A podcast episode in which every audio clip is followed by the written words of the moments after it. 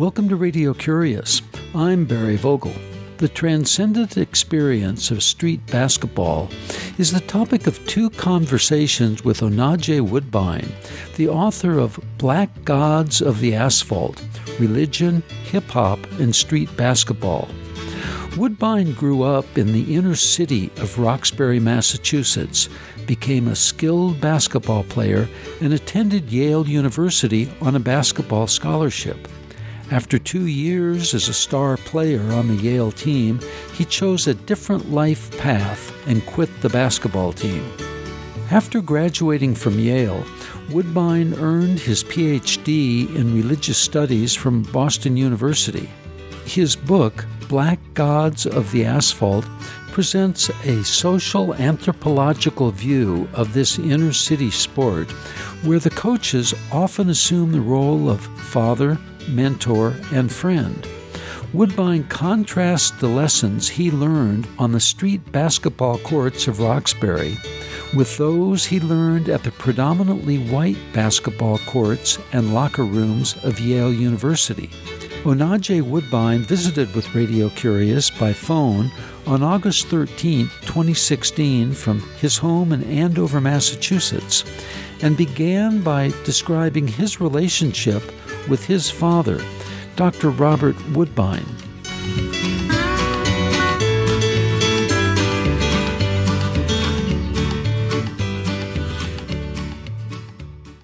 My father and I really became close when I was 15 years old. For from about the age of 7 to 15, he wasn't really in my life. And during that time, I had lost loved ones. Um, I had what I would call depression, um, a lot of fear because I lived in between several gangs, and you know, I I I had sort of lost my connection with the world in a sense. I, I withdrew from the world, um, and when my father entered my life at 15, he helped me navigate that inner terrain. He showed me um, that I had a purpose. He gave me some language for what I was experiencing. Um, he showed me how to meditate and to trust that still small voice within. And, you know, that gave me something that the streets, that the violence of the inner city, that the ghetto couldn't touch you know, and and I realized at that point that I was a human being, you know, and I had something nobody could take away. Um, and so I took that to the basketball court. You know, I, I it, it had been there for me. That was really the only place I could feel safe in the inner city. And now I had language. Now I had practices. I could practice my breathing on the court when everything around me was chaotic. And so that relationship really planted the seed for what would become, you know, this project, Black Gods of the Asphalt. So, how would you characterize your relationship with your father in comparison to your peers' relationships with their fathers?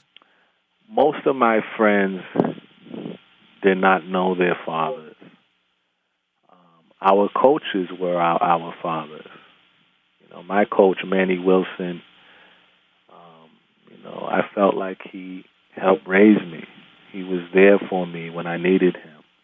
He gave me an image of what a man should be. Um, he loved me, you know, and, and and I think most of my friends, the young men in the neighborhood, felt that way about Coach Manny. Um, but he passed away when I was 12 years old, and that sent me into a sort of spiral of depression, along with other things that were happening on in, in the inner city. Um, but I was lucky to reconnect with my father. I think most of my peers um, have never had that opportunity, and I think they feel an anger uh, towards their their father or the absence of their father. I think they carry around that injury with them, like like I did, you know, until I was able to reconnect with my father, and um, it truly changed my life. I think if I hadn't had that experience, um, I think I would have had some sort of mental, emotional, serious issues. I, I think I, I certainly wouldn't be where I am now. You talk about the search for male role models on the local basketball court. Your male role model is unique to you and, and your father, different from your peers. Uh, It's the coaches who become the role model? Yes. Um, you know, the you spend the most time, you know, with any male in the neighborhood. Um, you spend time with your coach the most. I mean, outside of that, you know, many of the schools in inner city Boston, um, you know, are not really staffed by by you know black men. And at home, you often find that you know black men are missing. And so, one of the few places that young black men have to experience guidance and support and encouragement from from older black men is in the gym or you know on the street basketball court. Um, you know, you also have it in the church, but you know, a lot of these young men who are in the streets don't feel like the church is relevant. You know, they find that you know there's a generational gap and a gap in understanding. You know about what is being talked about on Sunday and what is actually happening in their lives on a day to day basis. And so the basketball court becomes this place where young men can dialogue and express what's happening in the streets um, with with other men and particularly older men. So it really is so almost fitted perfectly um, for this kind of rite of passage between you know boys having an opportunity to become men in in the inner city. Can you describe that fit for us? So, when you think about a street basketball court, it's open. The doors are always open. It's um, it's free. It's right there. It's accessible. Right. It's right there um, in in the inner city. Uh, you don't need money to enter there. No doors. Right. It's not an institution. Um, and the young men crowd around the space along with with older men. It's where everybody goes to converse, to talk about their stories, to share what it, what happened during their day. So the other the other fit here too is that it you know for young men who find it hard to express their emotions in the street because in the street you have to be tough. You have to you know wear this mask of masculinity. But in sports you can cry, you can express emotion. You know, you can be vulnerable. So not only is it accessible, but it's acceptable for young men, African American men, to express their feelings in this space. It's, and it's one of the few places you can do that in such a tough environment. So, for a number of reasons, um, it's almost like a perfect fit for this kind of work. What is it that allows the perfect fit uh, beyond the openness and the camaraderie on the basketball team? And you characterize that in your book, Black Gods of the Asphalt, as uh, being different from being a member of a gang. So, what is really important that differentiates um, basketball from membership in the gang is this idea, or there's really this experience that involves the body. Right? the movement of the body.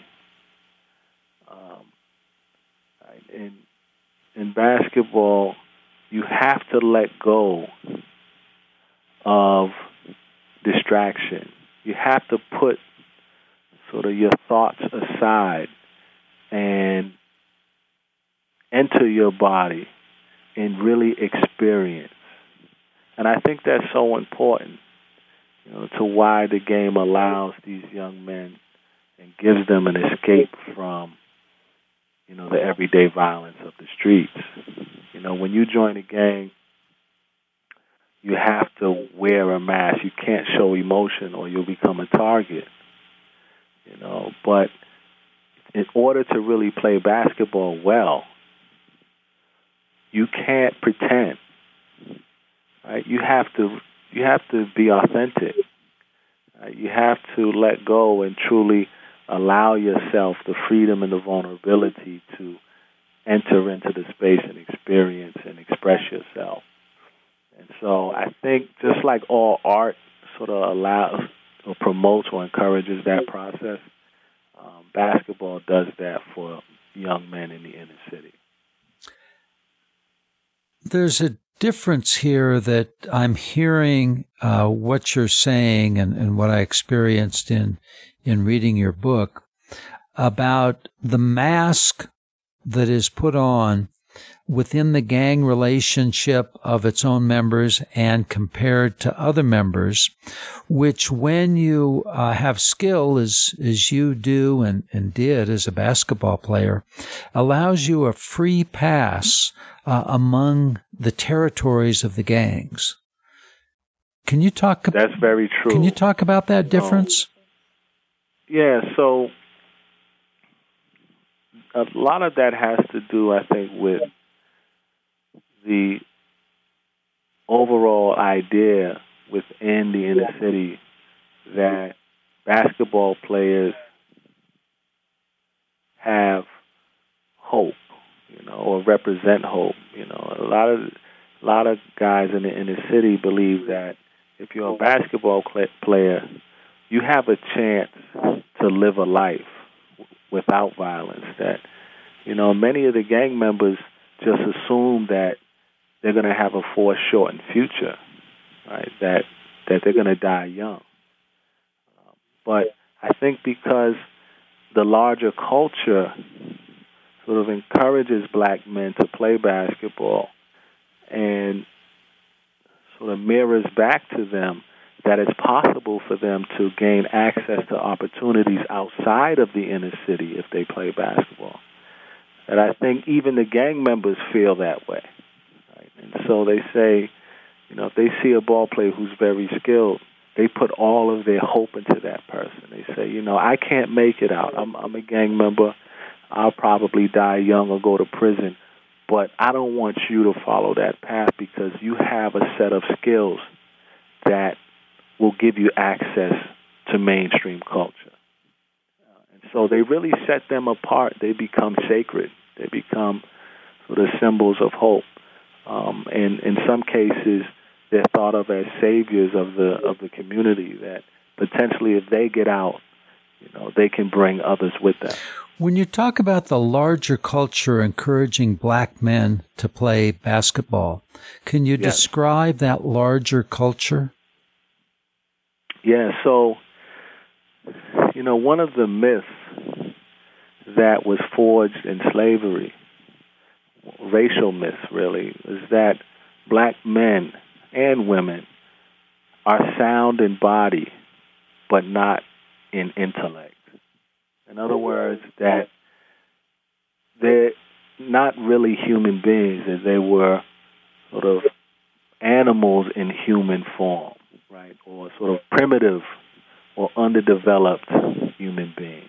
So they could be very strong physically, but didn't have the intellectual capacity um, that you know white Americans have, and that myth has shaped American society and um, our institutions, um, and also attitudes towards people of African descent, particularly black men.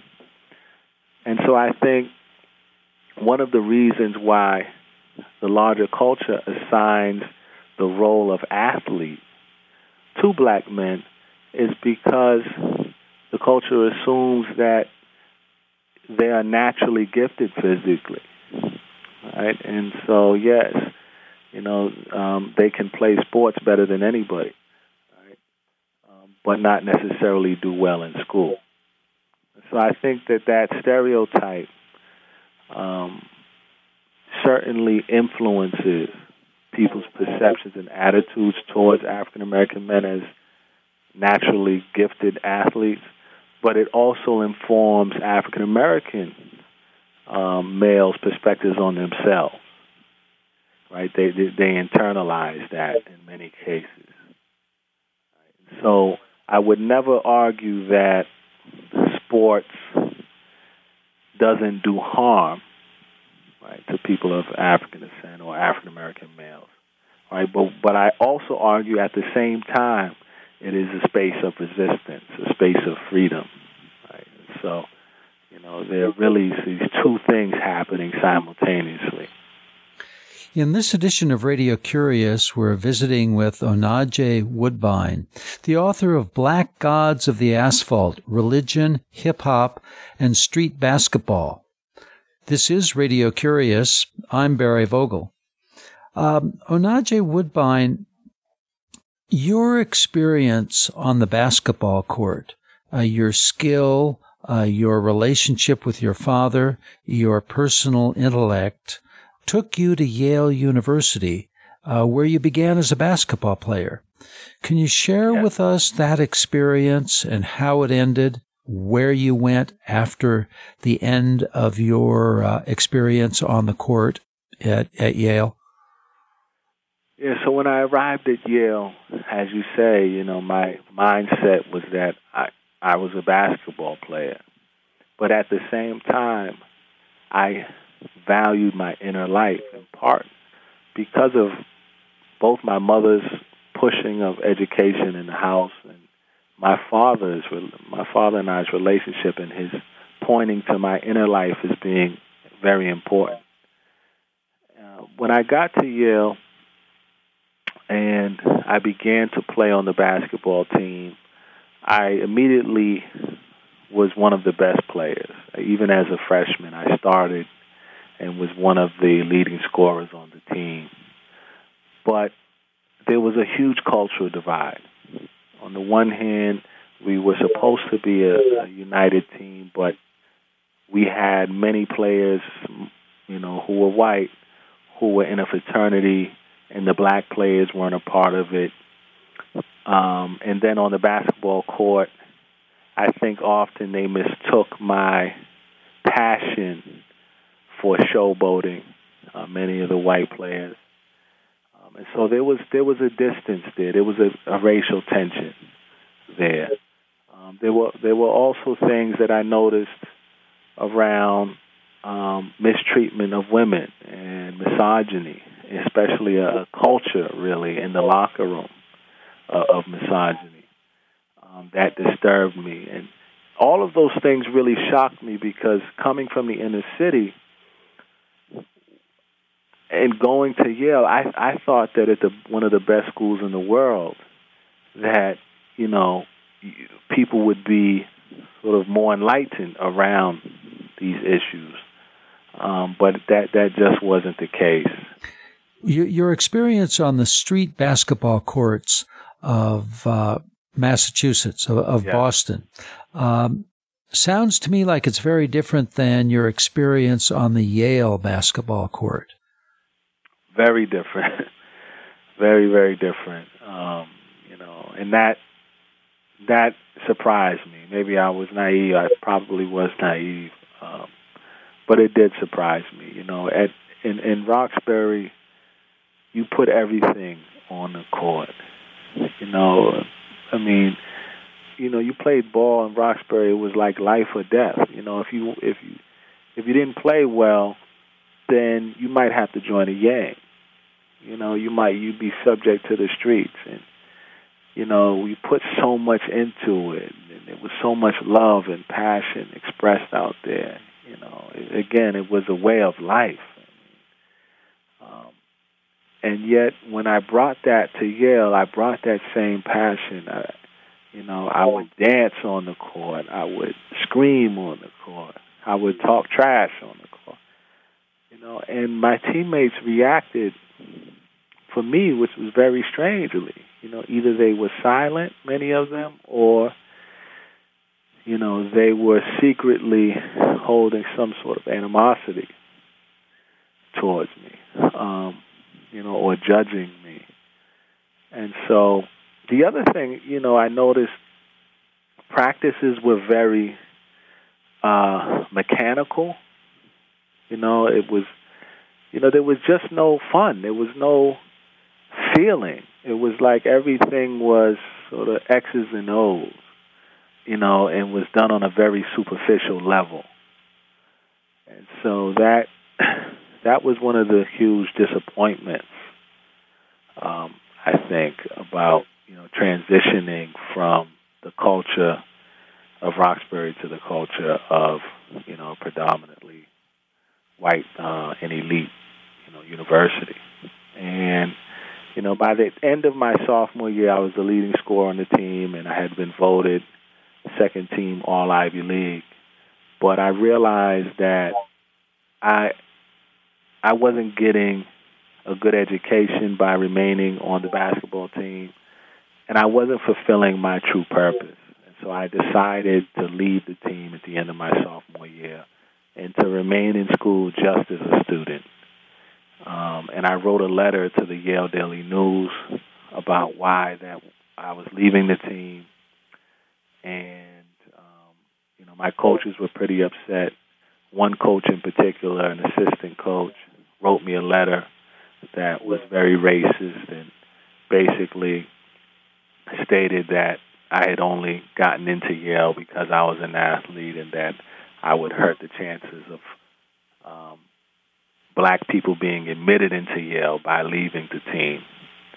Um, and it was it was a really trying time, but I knew in my heart and in my bones that um, in order to fulfill and become the best person I could be, that I needed to leave the basketball team. And so I did. And the reaction was? The reaction was, on the one hand, students, when they read my letter to the Daily News, were very supportive, and um, and and my professors were very supportive. Um, but on the other hand, my coaches um, were very upset. And as I say, didn't really understand, didn't really get to know me um, as a human being. You know, I think, um, you know, and I don't blame them. They're part of a larger system that treats winning as everything, and their salaries are really dependent upon that. And so, what ends up happening is coaches begin to look at players like employees rather than uh, young people that they're meant to shape and form and educate. And so I think that that's how my coaches reacted. It wasn't sort of trying to help me with a difficult decision. It was rather, you know, I'm, I'm upset um, for basketball reasons right? That that you're that you're leaving the team. And again, you know, I had a racist response from from one coach. So, I, I because of their reaction, I knew I had made the right decision. That I, I in fact was being objectified. I was being treated as a commodity. And um, I I I listened to that to that voice, and I was I was glad I did. The voice that your father uh, encouraged you to listen to.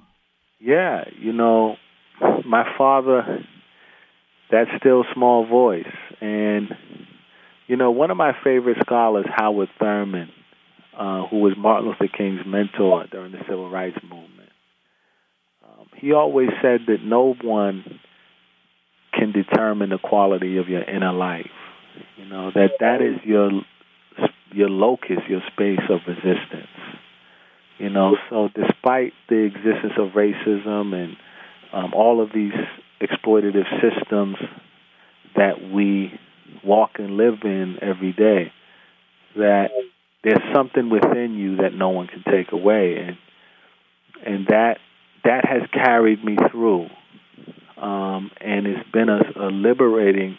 It's been liberating to be aware of that in the midst of you know all of the gender and racial and economic forces that try to determine you know an individual's life.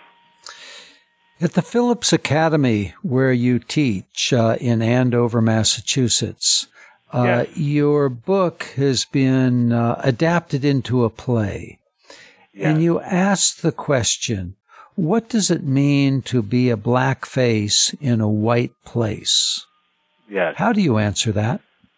You know, that's a powerful question. Um, for me, what it means is finding opportunities to get beneath the surface. And theater provides that. You know, theater, like basketball, is another ritual space where people can try on roles and express their emotion in a way that shows something human, right? That we all share in common.